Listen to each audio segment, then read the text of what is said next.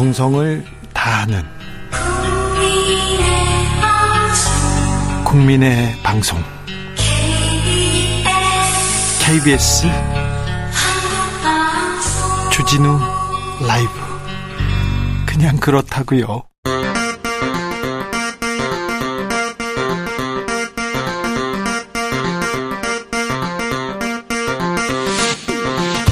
주진우 라이브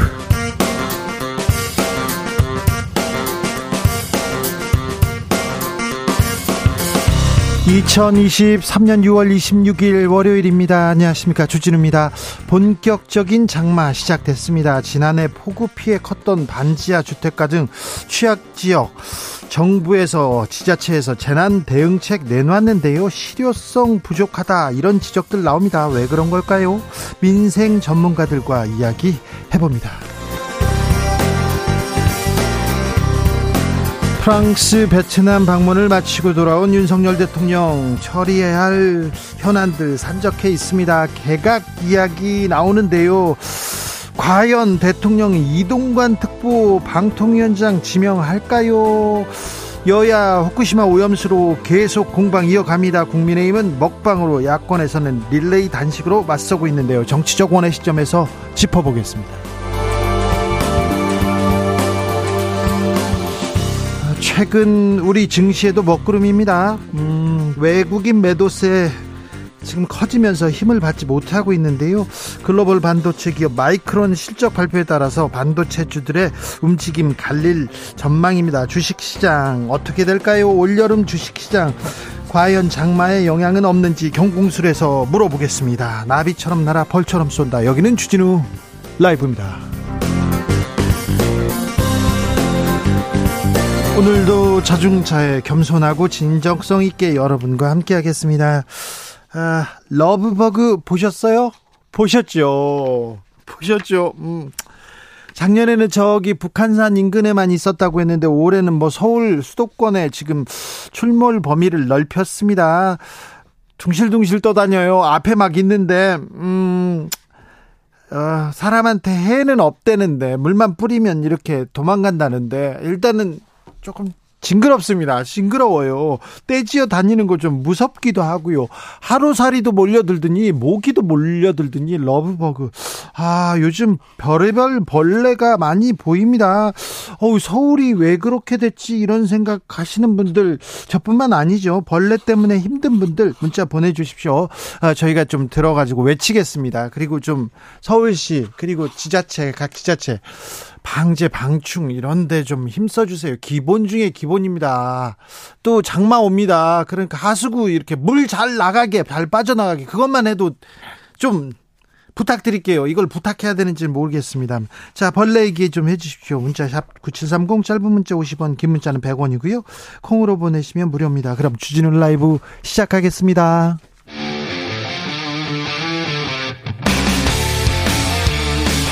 탐사보도 외길 인생 20년.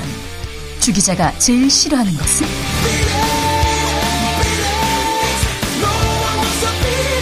이 세상에서 비리와 부리가 사라지는 그날까지. 오늘도 흔들림 없이 주진우 라이브와 함께.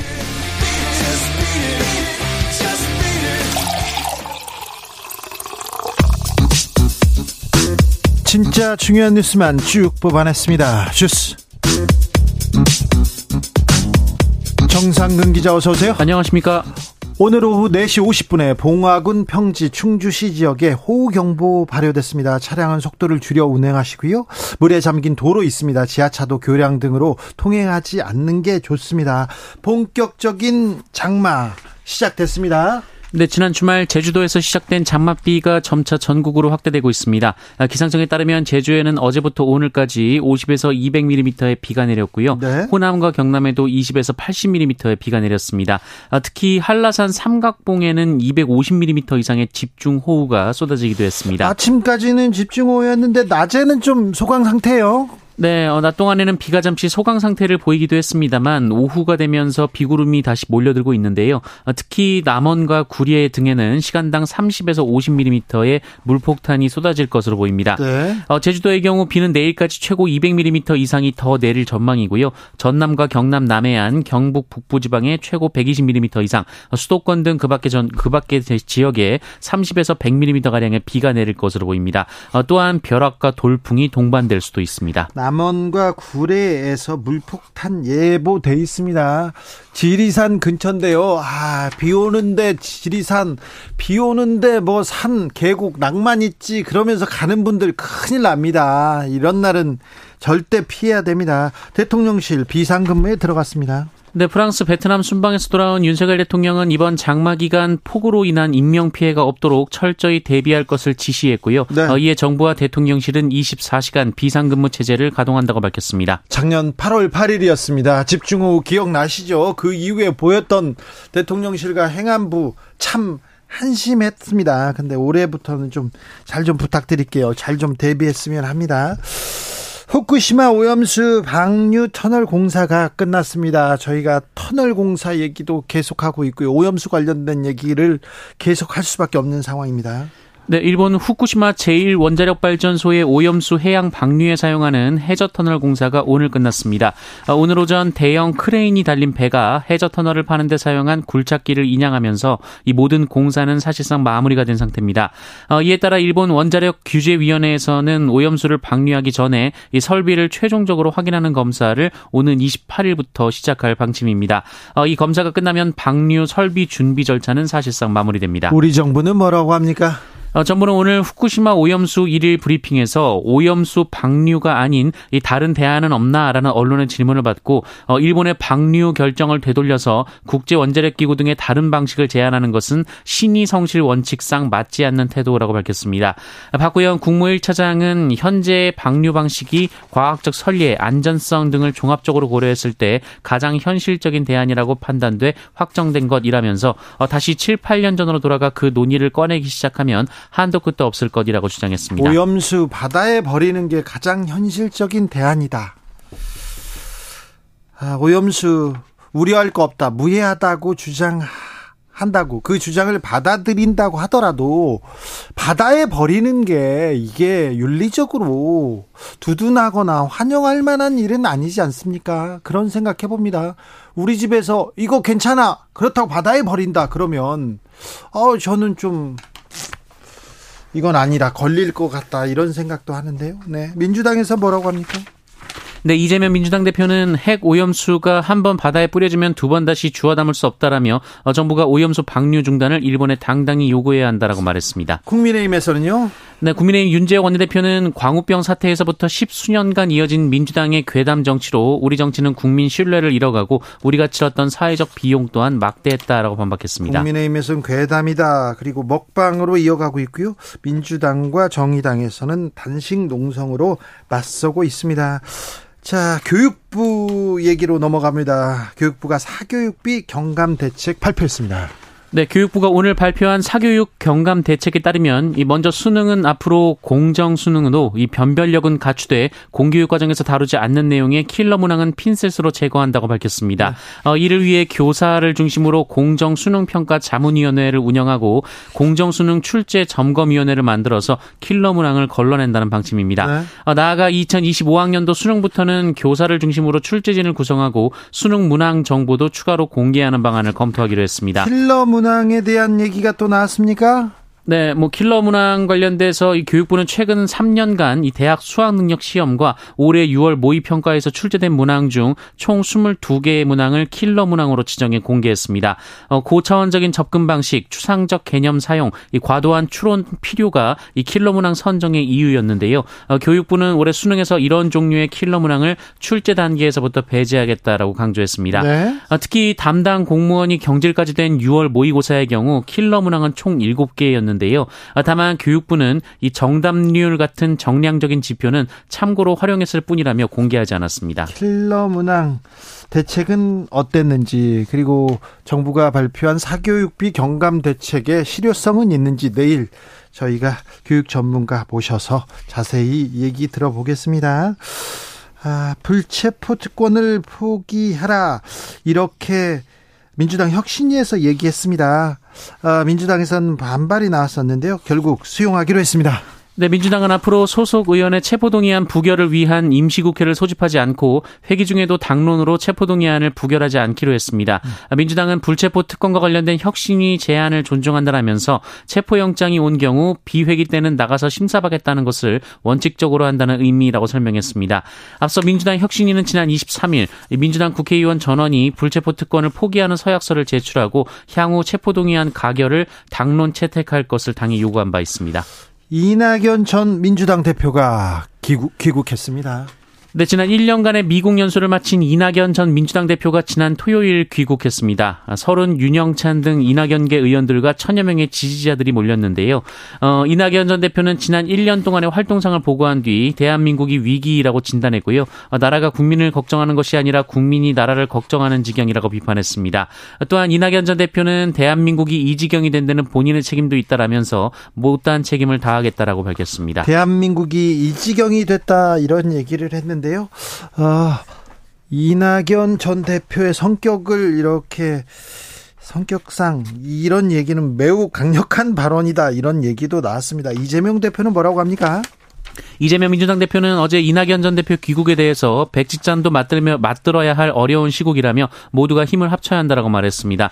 어, 또한 이재명 대표가 지난 24일 이낙연 대표에게 안부 전화를 걸었다는 소식도 전해졌습니다. 한상혁 전 방송통신위원장 오늘 법원에 출석했네요. 네, TV조선 재승인 점수 조작 의혹으로 기소된 한상혁 전 방송통신위원회 위원장의 첫 공판이 오늘 서울 북부지법에서 열렸습니다. 한사격 위원장이 출석했는데요. 어, 한상혁 전 위원장은 이 검찰의 공소 사실에 문제가 있고 혐의를 모두 부인한다라며 무고함을 밝히기 위해 노력하겠다라고 말했습니다. 네. 반면 재판에서 검찰은 한상혁 전 위원장이 평소 종편에 비판적이었던 인물을 심사위원에 넣고 어, 식사 자리에서 종편에 대한 부정적 여론을 말하는 등 이 TV조선 재승인을 어렵게 하려는 의도를 가지고 있었다라고 주장했습니다. 의도를 가지고 의도를 가지고 이게 판결이 어떻게 나올까요?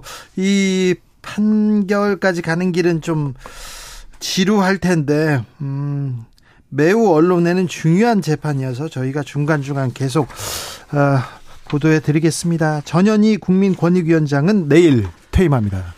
네, 전현희 국민권익위원장은 퇴임을 하루 앞둔 오늘 기자회견을 열고 임기 종료 후 마음을 정리하면서 휴식 시간을 갖겠다고 하는 건 사치라며 후쿠시마 원전 오염수 방류를 저지하고 고체화시키는 일에 힘을 보태고 싶다라고 말했습니다. 어, 전현희 위원장은 통영에서 태어나 부산에서 자란 바다의 딸이라면서 후쿠시마 오염수 문제는 여야도 정부의 문제도 아니다라고 말했습니다. 네. 어, 또한 정치 활동 가능성에 대해서는 국민이 본인에게 명령하는 일이 무엇인지 생각하고 그 일을 하겠다라면서 어, 당 복귀 여부는 차후 수순으로 고민할 것이라고 말했습니다. 통영에서 태어난 바다의 딸 얘기 나오니까 통영 나간다 이렇게 성급하게 언론에서 보도하고 있는데 아, 지금 권익위원장 어떤 일이 있었고 앞으로는 어떤 일을 하실 건지 곧 모셔서 저희가 얘기 좀 들어보겠습니다. 한동훈 법무부 장관이 휴대전화를 잃어버렸어요. 그랬더니 강력계 경찰들이 출동했습니다. 네, 한동훈 법무부 장관이 어제 6.25 전쟁 기념식에 참석했는데요. 네. 어, 그런데 핸드폰을 잃어버렸다고 합니다. 어, 그러자 경찰이 이 절도 등 범죄의 가능성이 있다며 강력계 형사를 투입해 체육관을 수색한 일이 있었습니다. 어, 중부경찰서 강력 4팀이 출동했다고 하는데요. 어, 경찰은 폐쇄로 TV 등의 분석을 통해서 한 시민이 휴대폰을 가져간 사실을 확인했습니다. 어, 그러나 이 시민은 휴대폰을 습득한 후 인근 경찰서에 분실물 신고를 했습니다. 어, 이에 경찰은 별다른 범죄 혐의 혐의점은 없다고 보고 상황을 종결했고요. 휴대폰은 한동훈 장관에게 돌려줬다고 밝혔습니다. 정상근 기자가 휴대전화를 잃어버려서 경찰서에 신고했다. 그러면 가 계세요. 그랬을 거예요. 아마 그랬겠죠. 그렇겠죠. 네. 아 그런데 아, 경찰이 출동해서 찾으려고 노력했습니다. 시민들한테도 이런 노력을 좀 보여줬으면 좋겠고요. 참 우리나라 시민 의식은 엄청난 것 같아요. 우리 국민들은 진짜 대단한 것 같습니다. 휴대전화 경찰서에다 갖다 주잖아요. 그죠? 네. 카페 노트북을 펴놓고 화장실 갔다 와도 별로 걱정이 안 되는. 그러니까 네, 지갑을 입니다 어, 지갑만 두고 이렇게 커피 주문으로 간 사람도 있어요. 그런데 또 꼭 그렇지 않은 분야도 있어요. 자전거. 아, 네네. 지방도시에 자전거.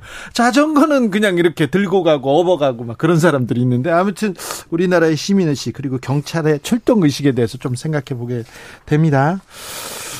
출산은 했는데요. 출생 기록이 안 된 영아들 있지 않습니까? 이 수사 이어집니다.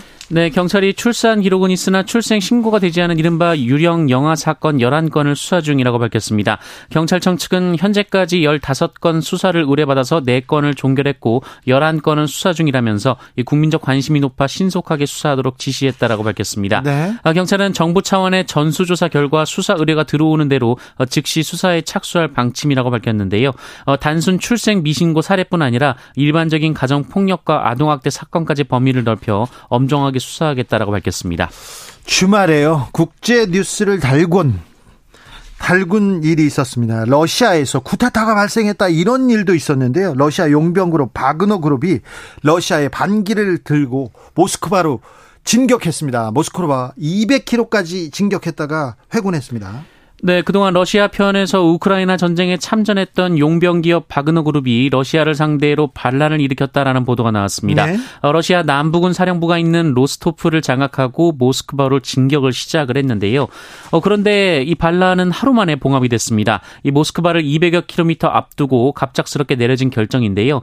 이 푸틴 대통령과 가까운 벨라루스 대통령이 중재에 나섰고 이 바그너 그룹의 수장 프리고진이 벨라루스로 떠났으며 이 바그너 그룹은 회군을 했습니다. 어, 또한 또한 푸틴 대통령도 프리고진의 기소를 취소하고 반란에 가담하지 않은 바그너 그룹을 러시아 정규군으로 편입하기로 했습니다. 철권 통치를 이어가던 푸틴 대통령 그, 그 권력에 지금 금이 가는 게 보입니다. 프리고진 이 사람은 자범 출신인데요. 식당을 했습니다. 식당을 했는데 그 식당에 어, 푸틴 대통령이 자주 왔다죠. 그러면서 이렇게 밥을 먹으면서 이 권력을 행사합니다. 그러다가 러시아를 위해서 용병으로 각 그 나라 그리고 또 우크라이나 크림반도 사태에 있었을 때 그때도 이렇게 참전해서 공을 세우기도 했었는데 뒤에서 그러니까 푸틴의 음 더러운 작 작전을 이렇게 수행하던 사람인데 반기를 들었습니다. 앞으로 어떻게 될지는 모르는데 러시아에서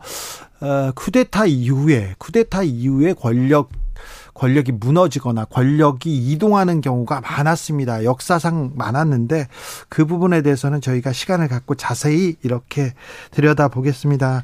우상혁 선수가 올 시즌 가장 좋은 기록을 세웠네요. 네, 우상혁 선수가 전국 육상 선수권에 출전해서 2m 33을 뛰어넘었습니다. 참가 선수 중 유일하게 2m 20을 넘으면서 대회 우승은 뭐 일찌감치 확정지었는데요. 네. 어, 2m 30에서 2차 시기까지 모두 실패하는 고비를 맞았습니다만 마지막 시기에서 극적으로 발을 넘었습니다. 2m 30점까지는 좀 넘었는데 그 이상은 올해는 좀 못 넘었어요. 네, 어, 그리고 곧바로 2m 33에 도전을 했는데요. 말씀하신 대로 올 시즌 한 번도 넘지 못한 기록인데 한 번에 발을 뛰어넘었습니다. 있습니다. 올 시즌 자신의 최고 기록이자 세계 최고 기록인데요. 랭킹 포인트에서 이미 1위에 올라 있던 우상혁 선수는 기록에서도 올 시즌 세계 공, 랭킹 공동 1위로 올라서며 절정의 기량을 과시했습니다. 어, 우상혁 선수는 2m 37, 이 새로운 한국 신기록에도 도전했습니다만 아쉽게도 세 차례 모두 바에 걸리면서 다음 기회로 미루게 됐습니다. 어, 우상혁 선수는 다음 달 스톡홀름 다이아몬드 리그와 아시아 선수권에서 이 금빛 사냥을 이어갈 예정입니다. 우리나라 선수가 높이뛰기에서 세계를 호령하고 있다. 이거 참 생소한데 어떻게 이런 분이 뚝 떨어졌을까 이런 생각도 합니다. 아무튼 우상욱의 우상혁 선수의 선전 기원하겠습니다. 주스 정상근 기자 함께했습니다. 감사합니다. 고맙습니다. 9369님께서 한동훈 장관 휴대전화 분실물 신고하신 분 그 시민분 참 멋지시네요. 그렇죠? 훌륭하십니다. 훌륭한 시민들입니다. 한날님께서 앞으로 휴대폰 휴대폰 잃어버리면 강력계 신고해야 하는 건가요? 아니요, 그냥 경찰서에 신고하고요. 좀 기다리시면 됩니다. 그러면 돌아올 거예요. 돌아올 겁니다. 그러니까 걱정하지 마세요. 오늘 오후 5시 10분을 기해서 강원도 영월군, 원주시, 평창군 평지에 호우주의보 발효됐습니다. 외출은 자제하고 TV 라디오를 통해서 기상 정보 청취하시면 됩니다. 특별히 TV, KBS 1라디오 이렇게 계속 듣고 계시면요. 저희가 어디 응급 사건이 났어요. 어디는 피하세요. 이 얘기 계속 해드릴 테니까요. KBS 1라디오 주진우 라이브와 함께 하시면 됩니다. 아, 요즘 벌레 때문에 힘들어요. 그런 분들이 있습니다. 아주 많습니다. 정말 많다니까요. 제가 한 달 전부터 계속 이렇게 지적하지 않습니까? 1720님께서 주말에 연남동 갔는데요. 러브버그 진짜 많더라고요. 눈앞에서 휙 날아오는데 무서웠어요. 러브버그가 흰옷 좋아한대요. 밝은 옷 피하세요. 그렇다고 흰옷을 안 입을 수는 없고. 아, 참, 걱정이네요. 이거, 벌레 방, 방제, 방충, 이거 그렇게 어려운 일 아닌데, 서울이 전 세계 그큰 메가 이 폴리, 이 도시 중에서도 이게 모기가 많습니다. 벌레가 많습니다. 제가 어, 자체적으로 취재해 본 결과 특파원들 물어본 결과 그렇습니다. 그러니까요. 이거 좀 어, 좀 신경을 쓰셔야 됩니다. 0800님, 식당을 논밭 있는 곳으로 이렇게 이사하고 첫 여름인데 요즘은요, 저녁만 되면요, 모기가 엄청나게 유리에 붙어 있는데요. 손님 한 분이 문 열고 들어오면 수백 마리가 따라 들어옵니다. 영화 매트릭스의 한 장면 같아요. 이렇게 얘기하는데, 이거 이 식당 주인분 한 사람의 노력으로 되는 게 아니잖아요. 구청에서도 나, 나서고 시청에서도 좀 나서야 될 것 같습니다. 왜 그러시는지 전 좀 이해가 안 됩니다. 최무영님, 요즘이요, 날개 달린 개미도 많아요. 개미도 많아요. 하루살이도 많고요. 지난번에 보셨잖아요. 야구장에서 하루살이가 막 비처럼 쏟아지는데 내리는데 그거 어이구 기후 위기에요 이상 기온 때문에 그래요 그렇다고 할 게 아니라 이거 방제, 방충할 수 있다니까 왜 그러세요? 8585님, 여기는 부산인데요. 벌써부터 모기가 너무 설치네요. 네. 안 돼요. 부산도요? 안 됩니다. 네. 3050님, 저는 지하에서 일하는데 아침에 출근하면 귀뚜라미가 이리 뛰고 저리 뛰고 있습니다. 그냥 함께 살고 있습니다. 귀뚜라미 정도는 괜찮은데, 음, 귀뚜라미까지는 저는 괜찮은데 3050님은 어떻게 생각하시는지 모르겠고요. 네. 아, 그러네요. 임효진 님께서 벌레도 우리 친구예요. 좋은 벌레도 많아요. 이렇게 얘기하는데 아, 그런 생각이 모기처럼 직접 공격하지만 않는다면 벌레들도 그렇게 같이 지내면 되는데 이런 생각도 하는데 저는 좀 저는 좀좀 징그러운 편입니다. 네. 그래서 아, 이것도 좀 방충 작업에 좀 애써 주셨으면 하는데 모기가 많아져 가지고 말라리아가 아, 급격히 늘고 있다지 않습니까? 이런 부분은 그 보건상 건강 국민 건강상도 크게 좋지는 않으니까 좀 힘써 주세요. 오세훈 시장님, 네. 이런 부분에서 좀 신경 쓰 셨으면 좋겠습니다. 너무 구멍이 큰 것 같습니다. 음, 박성범님께서 방제 방충 구청에 신청 신청하면 오셔서 해줍니다. 참고하세요. 이게 구청에 신고하면 오, 옵니까? 네, 바로 신고해야 되겠습니다. 구청에 신고하면 된답니다. 교통정보센터 다녀올게요. 이승미 씨. 주진우 라이브.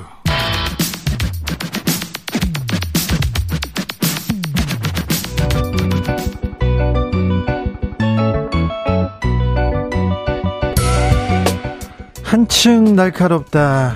한결 정확하다. 한편 세심하다. 밖에서 보는 내밀한 분석. 정치적 원의 시점. 오늘의 정치권 상황 원회에서 더 정확하게 분석해 드립니다. 이현주 전 국민의힘 의원 어서 오세요. 네, 안녕하세요. 네. 부드러운 카리스마 이현주입니다. 요즘 어떻게 지내세요? 아, 더워 죽겠어요. 일단요. 네. 이 입구가 다 막혀가지고 네. 두 바퀴 돌았어요. 네, 네. KBS 들어오는 길이 아, 좀 네. 이게 장난이 아니네요. 네, 네, 왜 모든 이게 점점 사회가 폭력화돼 가고요. 네. 어, 저는 뭔가 뭔가 광란의 분위기로 가고 있는 것 같아요. 치닫고 있는 거. 네. 왜 그런지 잘 모르겠어요. 좀 너무 거칠어요.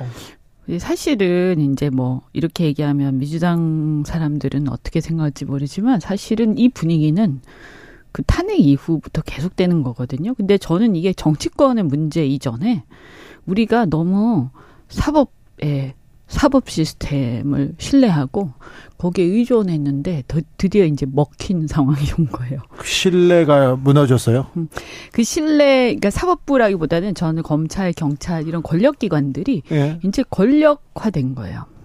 그래서. 스스로 네. 스스로 권력화된 거고 그 특성이 뭡니까 일종의 피잖아요 피 예. 폭력 네. 국가의 폭력이거든요 네.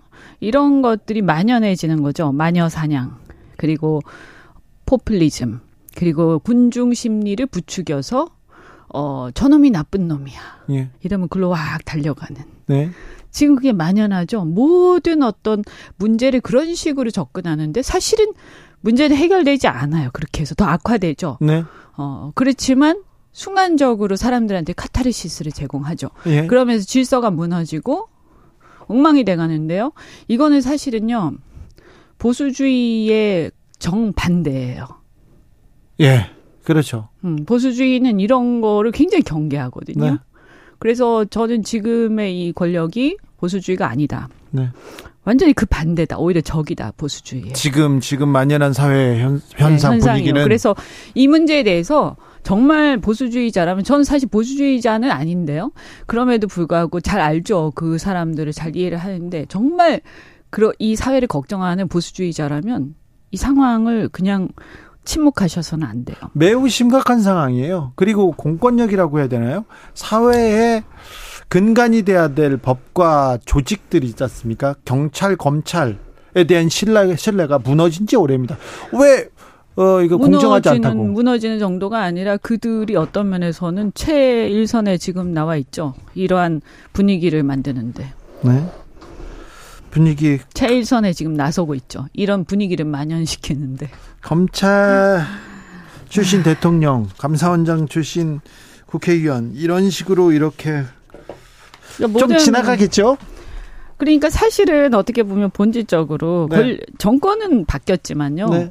사실 그 근간 그 밑에 기저에 깔려 있는 어떤 이러한 만연한 분위기를 주도하는 어떤 그 기저는 전 똑같다고 생각해요. 우리가 그것을 깨뚫어 봐야 되는 거죠. 네. 네, 왜 보수의 시대인데 이건 보수의 시대인데 사실은 민주주의 오히려 파괴고 이걸 조금 더 심각하게 보면 네. 저는 연성 전체주의로 가고 있다. 네. 그런 걱정을 좀 하죠. 상황 더 심각해집니까? 네. 지식인들, 지성인들이 네. 이제는 뒤에 물러서 있으면 안 되고요. 얘기를 네. 하셔야 돼요. 노영희 변호사 얘기해야 됩니다. 네, 안녕하십니까. 물러서지 말고 아, 물러서지 말고 얘기를 해야 됩니다. 노영 변호사는 얘기하니까요. 자 하나씩 좀 현안 좀 물어보겠습니다. 오늘 한상혁 전 방송통신위원장이 법원에 출석했습니다.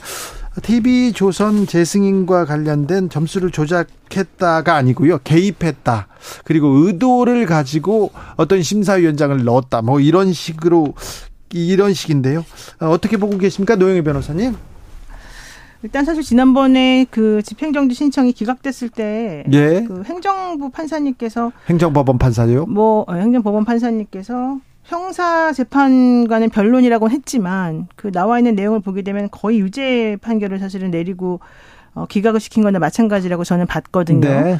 그러니까 그와 마찬가지로 아직 오늘이 지금 첫 번째 공판이었어요. 네. 사실은 네. 그 여섯 명 전부 다 해서 어 그랬는데 지금 사회적인 분위기나 뭐 대통령실이나 여당이나 법원 일부 법원 판사님들이나 이런 분들의 이미 판결이 다 내려진 것처럼 지금 거의 막 몰고 가는 분위기여서 저는 그 부분에 대해서는 조금 정리를 하고 가야 될 필요는 있을 것 같이 보여요. 오늘 한상혁 어, 위원장이 얘기한 것 중에 하나가 뭐였냐면 내가 과거에 민원연에 소속되어 있었던 이유를 이 공소장에 장황하게 집어넣으면서 과거에 속했던 정당이나 과거에 속했던 어떤 단체의 일원이라고 하는 것을 어, 이 사건의 동기나 이 사건이 유죄라고 하는 것을 인정하는 것에 뭐 기본 포인트를 잡는 것 같다. 이제 이런 얘기를 했거든요. 근데 사실은 그렇게 가면 안 되는 건데, 어, 저는 그런 측면에서는 매우 유감스러운 지금 상황이 좀 벌어지고 있는 게 아닌가 생각이 듭니다. 이현주 변호, 변호사님이기도 하죠. 이현주 의원님. 자, 네. 그런데요, 후임 방통위원장으로 이동관 특보를 지명할까요? 할 것 같지 않습니까? 뭐 안 한다는 얘기가 없는 걸로 봐서는 하실 것 같은데요. 네. 네. 그리고 이때까지 어, 어떤 여론 때문에 안 한 적이 없고, 오히려 여론이 반대가 심하면 심할수록 거기에 대해서 마치 어떤 싸움이라도 하듯이 더 밀어붙이는 경향들이 있죠. 더 막 정당화를 막 세게 하면서, 합리화를 세게 하면서, 그런 흐름으로 봤을 때, 당연히 하겠죠. 사람들이 문제의식을 느끼면 느낄수록 국민들의 여론과 싸울 겁니다, 아마. 아, 그래요? 네. 그런, 아니, 일련의 아니, 어떤. 국민과 싸우면 뭐 해요? 그러니까요. 참, 이게 정말 나쁜 행태인데. 근데 이, 이게 이제 일련의 그 행, 그 일련의 어떤 행위들이 일관성을 갖고 있어요. 일관성을. 그래서 예측이 가능하고 그런데 너무나 심각한 상황이다라고 네. 봅니다. 노영희 변호사님? 지금 많은 보도들에서 후임으로 지금 이름들이 다 올라오고 있는데 예컨대 이동관 방통위원장 내정자는 그렇게 간다는 거고 그다음에 건인 건익위원회도 전현희 위원장이 27일 날 이제 그만두니까 내일 그만둡니다. 예, 그 후임으로 곧바로 김홍일 전, 전 검사죠. 검사. 예, BBK 특수통. 담당 검사였습니다. 예, 이분을 지금 유력하게 검토한다고 하는 거는 이미 이제 저번에부터 계속 나왔던 얘기라서. 아, 과연 그 김홍일 전 검사가 나올까요? 이분은 이제 전문 분야는요 어, 조폭이었습니다. 제가 저 조폭 관련된 어, 취재를 아주 오랫동안 해가지고 심재륜, 조승식 그런 아주 원로 조폭을 수사하는 폭력 그 담당 강력계 검사들하고 친한데요. 거기 말석에 계셨던 게 김홍일 검 김홍일 검사거든요. 그러다가 나중에 BBK 어, 특별수사본부를 지휘하면서 굉장히 이명박 정부 때 그리고는 네, 박근혜 정부 때는 굉장히 잘 나가시던 분인데 사라졌는데 갑자기 여기서 이름이 또 나오시네요. 근데 이분이 그 대검 중수부장으로 2011년대 부산저축은행 비리 사건 총괄할 때 그때 윤석열, 검사가 예, 네. 중수 이과장이었잖아요. 네. 근데 대통령하고 되게 연이 많고 문제는 이분이 모든 곳곳에 다 하마평이 되게 많이 됐었다는 거예요. 그런데 아직까지 임명이 제대로 안 되고 있다는 거예요. 이렇게 된다면 현실적으로 무엇이든 어쨌든 자리를 줘야 된다라고 하는 어떤 생각을 좀 가지고 있을 수도 있을 것 같아요. 네. 뭐 정확하지는 않지만 제가 뭐 임명관자는 아니지만 그런 상황이라고 한다면 게다가 지금 사실은 지난번부터 이분 이름이 올라왔는데 어, 여론이 별로 썩 좋지는 않았음에도 불구하고 계속 밀어붙이는 쪽으로 가고 있잖아요. 지금요 김홍일 전 검사보다요 저기 이동관 전 이동관 특보의 그 뭐라고 해야 되나요? 국민들 그리고 기자들 언론계의 시각이 훨씬 나쁘거든요. 당연히 나쁘죠. 그래서 김용 김홍일 전 검사는 묻히고 있나요? 네, 묻혀요. 그 원만한가 이렇게 생각하는 분들도 많아요. 오히려 이제 약간 어부지리를 좀 받는 편인데 어쨌든 중요한 건 이동관 특보를 밀어붙일 정도라면 김홍일 전 중수부장은 특별히 더 하자가 없어 보이잖아요. 아, 그, 근데 이렇게 또 하자가 많기도 쉽지 않잖아요. 저는 뭐 그분 개인에 대한 하자 이런 거 이전에 말이죠. 이 큰 흐름을 이렇게 쭉 이 정권이 들어선 때부터 해가지고 보면 처음에 뭐 한동훈 장관 때까지만 해도 그런가 보다. 네. 예, 뭐 마음에 들고 안 들고를 떠나서. 그랬는데 지금 이렇게 일련의 이 상황을 쭉 보면 말이죠. 이게 뭐 역사 의식이 있는 사람이라면 이건 너무 슬픈 일이에요. 그죠? 예, 이게 뭐지? 왜 우리나라가 이렇게 돼가고 있지? 우린 어떻게 해야 되지? 2650님께서 보수의 시대라고 쓰고 보스의 시대라고 읽습니다. 지금 한국은 보스의 시대입니다. 이런 얘기도 하는데 아, 지금 개각 이야기가 나옵니다. 통일부 장관 권영세 장관이 다시 그 국회로 돌아오고 싶다 이런 요구를 했다는 그런 보도도 나오는데 개각이 있을 예정인데 이번 개각은 어떻게 될지 검사들은 얼마나 이렇게 또 들어올지 그리고 또 이동관 특보는 어, 언론계와 국민 그 다음에 어, 여러 사람들의 우려에도 불구하고 지명이 될지 이 부분도 좀 지켜보겠습니다. 아, 근데 저는 솔직히 이제 그런 얘기 나왔으니 말인데요. 그 지난 정권에 대해서 비판을 할 때 가장 큰 게 뭐였어요? 갈라치기, 마녀 사냥. 뭐 그런 거 아니었어요? 그죠? 포퓰리즘. 그런데 지금하고 한번 비교를 해보세요. 지금 안 그런가요? 좀 심화되고 어, 있다. 더 심해지고 있는 것 같은데요. 제 느낌에는. 아니 어쨌든 적어도 말이죠. 나아졌다고 얘기 못 할 거예요. 어, 너무 슬픈 일이에요. 그리고 지금 모든 사방에 그냥 좀 심하게 얘기해서 피가 난무예요. 사방에 모두 상대를 갖다가 어떻게든 걸어가지고 고발하고 사법 처리하고 옛날로 치면 다 죽인 거예요. 이거는 네, 네 그런 거잖아요. 그리고 이게 지금 무슨 조선 시대 그런 것도 아니고 이게 무슨 일인가 이게 우리나라에서 어 저는 대한민국에 대해서 굉장히 자랑스럽게 생각하고 우리의 미래에 대해서 굉장히 긍정적으로 희망적으로 생각을 해왔는데.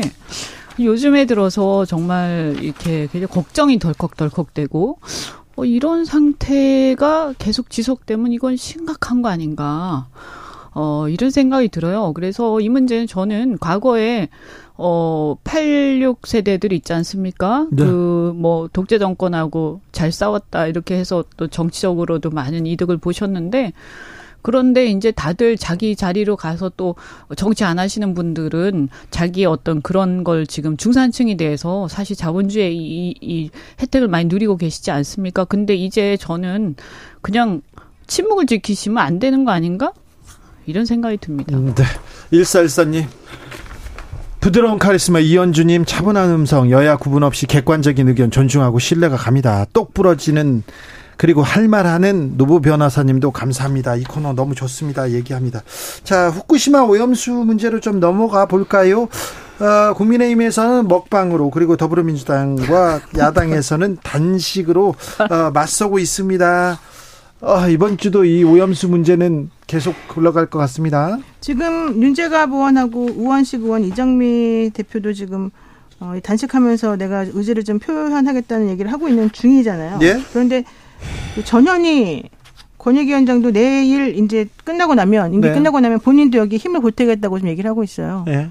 어 근데 이 먹을 거 특히 오염수 문제는 사실은 제가 보기엔 상당히 사람들이 심리적으로 상당히 더 불안하게 느끼는 부분이 많기 때문에 이 부분에 대해서 대통령이나 정부가 성의 있게 뭔가 대응해주고 믿을 수 있게 행동해주지 않으면 이 릴레이는 계속해서 이어질 수밖에 없지 않을까 싶어요. 저는 사실 이것도 좀 늦었다고 생각해요. 조금 원래는 그 전부터 할 수 있었는데 야당이 좀 천천히 하는 부분이 있는 건데 네. 이렇게 되면은 국민들도 이제 같이 움직이는 방향으로 나갈 수 있지 않겠습니까?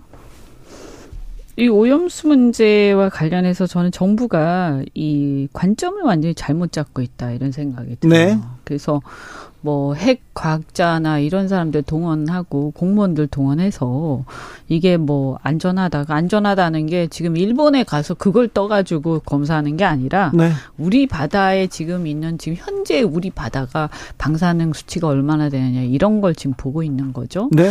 저는 묻고 싶은 게 어, 이 폐수, 공장 폐수나 이런 오염수를 갖다가 누군가가 무단으로 막 방출을 해요. 그러면 그게 우리 집 앞에 안 오면 괜찮은 건가요? 그러니까 그것도 안 어, 되잖아요. 저는 이 문제는요. 네. 그 안전성도 안전성이지만 그것은 이제 30년 후까지 계속되는 거예요. 그래서 우리가 불확실한 상태에 놓여 있는 네. 거예요. 근데 그 이전에 이 불확실한 상황에서 누구도 장담할 수 없는 문제를 자기들도 제대로 된 자료가 확보돼 있지 않으면서 과학적이라고 개변을 늘어놓으면서 그걸 비, 그걸 비판하거나 불안해하는 사람들이 비과학적이라고 몰아붙여요. 네. 저는 그 행태 자체가 매우 비과학적이다. 라고 말씀드리고요. 네. 그 다음에 이 문제는 저는 가장 먼저 도덕성의 문제다. 저도 거기에서 봐야 네. 된다고 봐요. 아무리 그래 무해하다고 해요. 무해하다는 수치 무해하진 않죠. 무해하진 그렇죠. 무해한지도 모르는데 네. 그렇다고 바다에 버리는 사람마다 건. 다른 거고 예를 들어서 우리 집이 있고 네. 동네가 있어요. 예. 그런데 그 동네 길에다가 네. 도로에다가 누군가 계속 쓰레기를 버려요. 예. 근데 내가 그 길로 가지 않고 돌아서 가면 괜찮습니까? 안 되죠. 이건 아니에요. 네. 이건 문제는 저는 공동체의 문제고 미래에 대한 책임감의 문제고 도덕성의 문제예요. 그리고 저는 이렇게 말씀드리고 싶어요. 일본이 그냥 그거 끼고 갖고 있으라고 얘기하고 싶어요. 아니 우리는 그렇게 주장해야 되는 네. 거 아닌가요? 우리 갖고 정부는 있을 수 있어요. 네? 있을 수 있잖아요. 그거는 그 전문가들도 갖고 있을 수 있다고 얘기하거든요. 그렇죠. 돈이 들지 그것이 리스크가 있는지 모르지만 어떻게 보면 모여 있는 리스크를 전 지구에다가 분산시키는 행위거든요. 이거는 예? 그래서 굉장히 부도덕한 거예요. 이 문제를 저는 무슨 뭐 이렇게 수치 따지고 이러지 말았으면 좋겠어요. 그런데 왜 우리 정부가 이거 오염수 방류 바다에 버리는 것이 현실적인 대안이다, 과학적이다, 오염수 마시겠다 두둔, 이런 얘기를 왜 우리가 하는지 왜 두둔해져요? 왜 하는지 마시겠다고 자꾸 얘기하니까 말씀드리는 건데 그 수돗물의 그 수질에 관한 우리 규칙이 있거든요. 우리나라에 네. 그 택 도 없이 넘습니다. 예. 그러니까 못 마시는 물입니다. 마, 마시면 안 네. 됩니다. 네. 0328님께서 지금 대한민국 어머니들 소금 사재기 하느라 난리 났습니다. 국민들이 이렇게 불안해하는데 정부는 괜찮다고 말만 하면 어떻게 해요? 얘기하는데 코로나 시대에 미국에서 휴지 사재기 하고요. 다른 나라에서 생필품 사재기 할 때 우리나라 국민들 어떤 국민입니까? 사재기도 없었고요. 가만히 지켜봤습니다. 정부 하라고 이렇게 어 정부가 하는 대로 따르고 그랬었는데 지금은 불안해한다. 괴담이라고 하지 말고 좀 설명 안전에 대해서는 계속해서 국민들의 안전을 위해서 설명하고 이해를 구하고 계속 물어보는 그런 좀 역할이 좀 필요한데 조금 왜 그럴까 그런 의문점은 남습니다. 속보 말씀드립니다. 검찰에서 50억 클럽의 당사자였죠. 박영수 전 특검 구속영장을 청구했습니다. 박영수 저 특검 전 특검에 대한 구속영장 청구됐습니다. 55억 클럽 회원들이 많은데 왜 박영수 전 특검만 이렇게 수사하는 워낙, 걸까요? 워낙 그분이 뭐 몸통이다 이런 의심들이 많지 않습니까? 그래서 뭐 저는 이거는 늦었지만 어 이거야말로 빨리 했었어야 된다. 그런데 제대로 청구하는지 잘 모르겠어요. 내용을 제대로 수사하고 하는지 잘 모르겠는데 네. 뭐 그나마 지금까지 쭉 했던 얘기 중에서는 제일 그래도 뭐 어, 그 수긍이 가는 얘기네요. 파리공사님께서 저출생이 문제입니다. 얘 낳으라고 하면서 정치인들이 앞장서서 지구를 파멸시키는데 앞장서면 참담합니다. 우리 두 손주 녀석들에게 너무 미안합니다. 이렇게 얘기합니다. 민주당 얘기 조금 해볼까요? 그가 돌아왔습니다. 이낙연. 이낙연 전 대표가 미국 유학을 마치고 귀국했습니다. 정치 지형에 아, 좀 흔들림이 있습니까? 변화가 어떤 변화가 있을 거라고 보십니까? 지금 변화가 있으려 고 그러는 것 같아요. 친낙계 쪽에서 계속해서 모임을 또 따로 갖고 내부적으로 계속해서 이재명 대표나 뭐 여러 사람들에 대해서 흔들기를 하려는 것 같은데 저는 진짜 답답한 게 민주당 왜 이렇게 서로 싸우는지를 도대체 모르겠어요. 민주당은 지금 민주당 내에서 싸웁니까? 그렇잖아요. 자기네들끼리 지금 서로 싸우는 거잖아요. 네. 친명이냐 뭐 빈명이냐가 뭐가 그렇게 중요합니까? 솔직히 말해가지고 그거가 지금 우리가 후쿠시마 오염수 문제 가지고 괴로워하고 이 전체적으로 지금 예전 시대 몇십 년 전 시대로 돌아가서 불안해서 못 살겠다 이런 말이 나오는 이 타임에 자기네들끼리 예전에 대선 경쟁하면서 싸웠던 그걸 가지고 아직까지 싸우고 지금 아 정말 너무너무 이렇게 되면요 민주당을 지지했던 수많은 사람들이 다 등을 돌려버리게 돼요. 지금껏 지금껏 한 게 뭐야 도대체 비판적 지지를 보이던 사람들도 니네 뭐하냐 어, 이렇게 너무 싫어요 솔직히 말해가지고. 네 어떻게 보십니까? 뭐 다른 당 내부 사정을 잘 모르니까 함부로 네. 말하긴 그런데요. 좋아 보이진 않아요. 어, 그렇죠. 네, 그리고 저는 어 이제 과거에 이제 DJ 이제 김대중 대통령께서 어 이렇게 망명 생활을 하셨죠. 네, 미국에서. 그때는 이 투쟁을 하다가 이 저 목숨의 위협을 느낄 정도의 어떤 그런 게 있어서 망명하신 거예요 일종의 그죠? 네, 네. 네 근데 그거 왜 자꾸 따라하냐 사람들이 DJ 정도의 그거 아니지 않냐 그죠? 그래서 그리고 그런 게 요즘에는 그렇게 설득력이 별로 없다는 말씀을 좀 드리고요. 그냥 네. 저는 뭐 이게 무슨 대선이다 무슨 당이다 뭐 이런 걸 떠나서 말이죠. 그냥 그래도 어쨌든 대선 경선을 나오셨던 분이니까 어 역할을 자기 몫을 하셨으면 좋겠어요. 지금 네. 상황이 굉장히 엄중하잖아요. 아니 그, 음. 그 이낙연 대표 오자마자 또 무슨 얘기 나온지 아세요? 낙달이라는 게 나타났대요. 낙달. 뭐죠? 인, 이낙연을 지지하는 이제 개딸에 대응하는 낙달 사람인 거겠죠. 아, 이 지지층 간의 갈등 뭐 하는 건지를 모르겠어요. 정신들 좀 차리셨으면 좋겠어요. 아니, 지금. 그거 지금 개딸의 현상에 대해서도 뭐 그것을 이제 심, 심리적으로 이제 지지하시는 분들이겠지만 그 현상 자체에 대해서도 뭐 팬덤 정치다 어떻다 이렇게 얘기하는 마당에 그 낙달이라는 건 또 뭡니까? 그러니까요. 아, 너무 한심스럽고 민주당이 이렇게 아, 태행적이네, 태행적. 지금 이 정치인들이 이렇게 하면 할수록 국민들이 사실은 정치 혐오가 생길 수밖에 없고 정치 혐오가 생기면 민주당한테는 굉장히 괴로운 괴로운 미래가 펼쳐지는데요. 그럼요. 아니 그리고 먹고 살 길이 지금 사실 되게 막막해요. 지금 자영업자들 단돈 300만 원이 없어가지고 신용불량이 된다는 얘기인데 지금 이런 상황에서 여당이 정, 뭐 정치가 잘못하고 뭘 잘못하면 야당이라도 정신 차려가지고 한마음 한뜻으로 한쪽으로 몰고 나가야 되는, 밀고 나가야 되는 거잖아요. 네. 그런 건 안 하고 자기네끼리 도대체 언제적 얘기를 가지고 아직도 이렇게 싸우고 있는 거예요. 그러게요. 민주당은 이렇게 보면은요, 어, 민주당의 뭐 지도력 잘 보이지 않습니다. 잘하는 거 잘 보이지 않은데, 예, 또 비명계, 반명계라는 사람의 비전은 전혀 없고요. 네, 그 비전이 없어요. 비전이 그러니까, 없어요. 그러니까 저는 뭐 잘 모르지만 조금 아쉬운 거는 뭐 민주당이든 어떤 당이든 당 내부의 혁신을 촉구할 수는 있거든요. 해야죠. 그 해야지. 대안을 좀 내놔야 되잖아요. 그렇죠. 그래서 이렇게 혁신하자. 예. 그다음에 또 특히나 야당이시니까 어쨌든 지금의 이제 국가적 상황에 대해서 네. 이건 이렇게 갔으면 좋겠다라고 대안적 내용 그러니까 예를 들면 후쿠시마 오염수 같은 경우에도 일본이 보관할 수 있다라는 그런 대안들이 있지 않습니까? 그렇죠. 그런 것들을 뭐 이렇게 좀 연구를 해서 내놓는다든가 네. 또 지금 경제 상황에 대해서 뭔가 대안적인 어떤 비전 이 정부가 지금 비전을 안 내놓고 있으니까 그런 비전을 좀 제시를 한다든가 이런 경쟁을 하면서 좀 이렇게 어좀 경쟁 경쟁하면 그거는 바람 뭐 그래도 볼만 할 텐데 네. 조금 너무 제가 외람된 얘기지만 너무 공천 판에 이렇게 매몰돼 계시는 것 같아요. 오히려 오히려 지금 좀 마음을 좀 비울 수도 있지 않을까. 지금 이 판에 저는 공천이 무슨 의미가 있고 지금 뭐 여당도 지금 야당도 뭐가 지금 그렇게 그다지 뭐 네. 이, 런 상황에서 억지로 국회에 들어간다 한들 지금 이 구조와 이 어떤 판 자체가 바뀌지 않으면 무슨 바람직한 정치를 하겠어요. 구사사구님께서 외풍에 이렇게 흔들리는 민주당은 처음 봅니다. 얘기합니다. 내가 30년, 50년 민주당 지지자였는데 왜 내가 민주당을 지금 지지해야 되는지 이유를 모르겠어요. 그렇게 얘기하시는 분도 있고요. 20, 30대 젊은 층들. 왜 민주당이에요? 왜요? 이렇게 얘기하는데 아무도 지금 대답을 못 하고 있어요. 민주당 좀 정신 차려야 됩니다. 3327님, 제3당 안 만들고 뭐 합니까? 얘기하는데 제3당은 그렇다고 해서 희망을 줄 수 있을까요? 비전을 줄 수 있을까요? 어찌 보십니까? 아니, 이제 워낙 지금 정치가 이판이니까 이판국이니까 네. 뭐 정상적인 저는 사람 어, 정치인이라면 이 어떤 이 정치의 대안이라든가 어, 제3의 길을 고민하는 게 고민해야죠. 당연하다라고 네, 네. 생각을 해요. 근데 그러면 문제는 뭐냐? 내용이 뭐냐? 그리고 사람이 누구냐? 그리고 어떻게 할 거냐의 문제라고 생각을 그렇죠. 해요. 근데 깃발을 들었는데 깃발에 아무것도 안 써져 있으면 안 되잖아요. 네.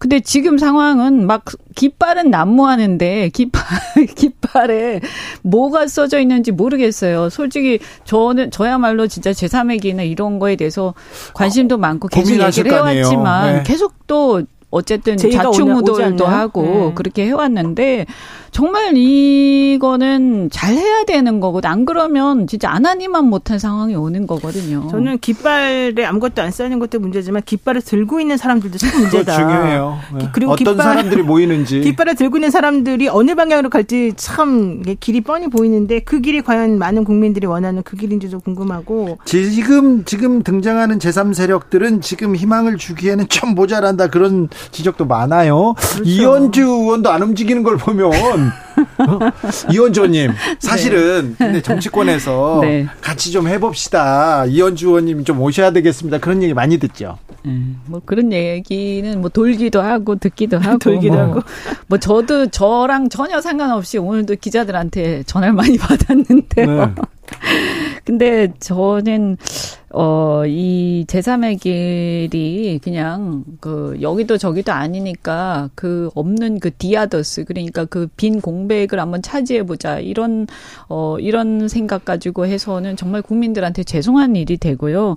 어 분명하게 어떤 길을 제시를 해야 된다. 그리고 지금 어쨌든 총선을 앞두고 가장 중요한 것은 지금 정권에 대한 인식 그리고 평가 어 그리고 지금 여러 가지 문제되고 있는 지금 현안에 대한 입장이에요. 네. 그런 것이 분명하지 않은데 어떻게 미래에 어떤 정치를 할 거라고 사람들이 예측을 하겠습니까? 그래서 저는 욕을 먹더라도 자신의 입장을 분명히 밝혀야 같이 할 사람들이 같이 하고 이렇게 하는 거지. 아, 전 자칫, 그러니까 그, 다만 제가 말씀드린 것은 제3의 길이 잘못됐다는 게 아니라 네.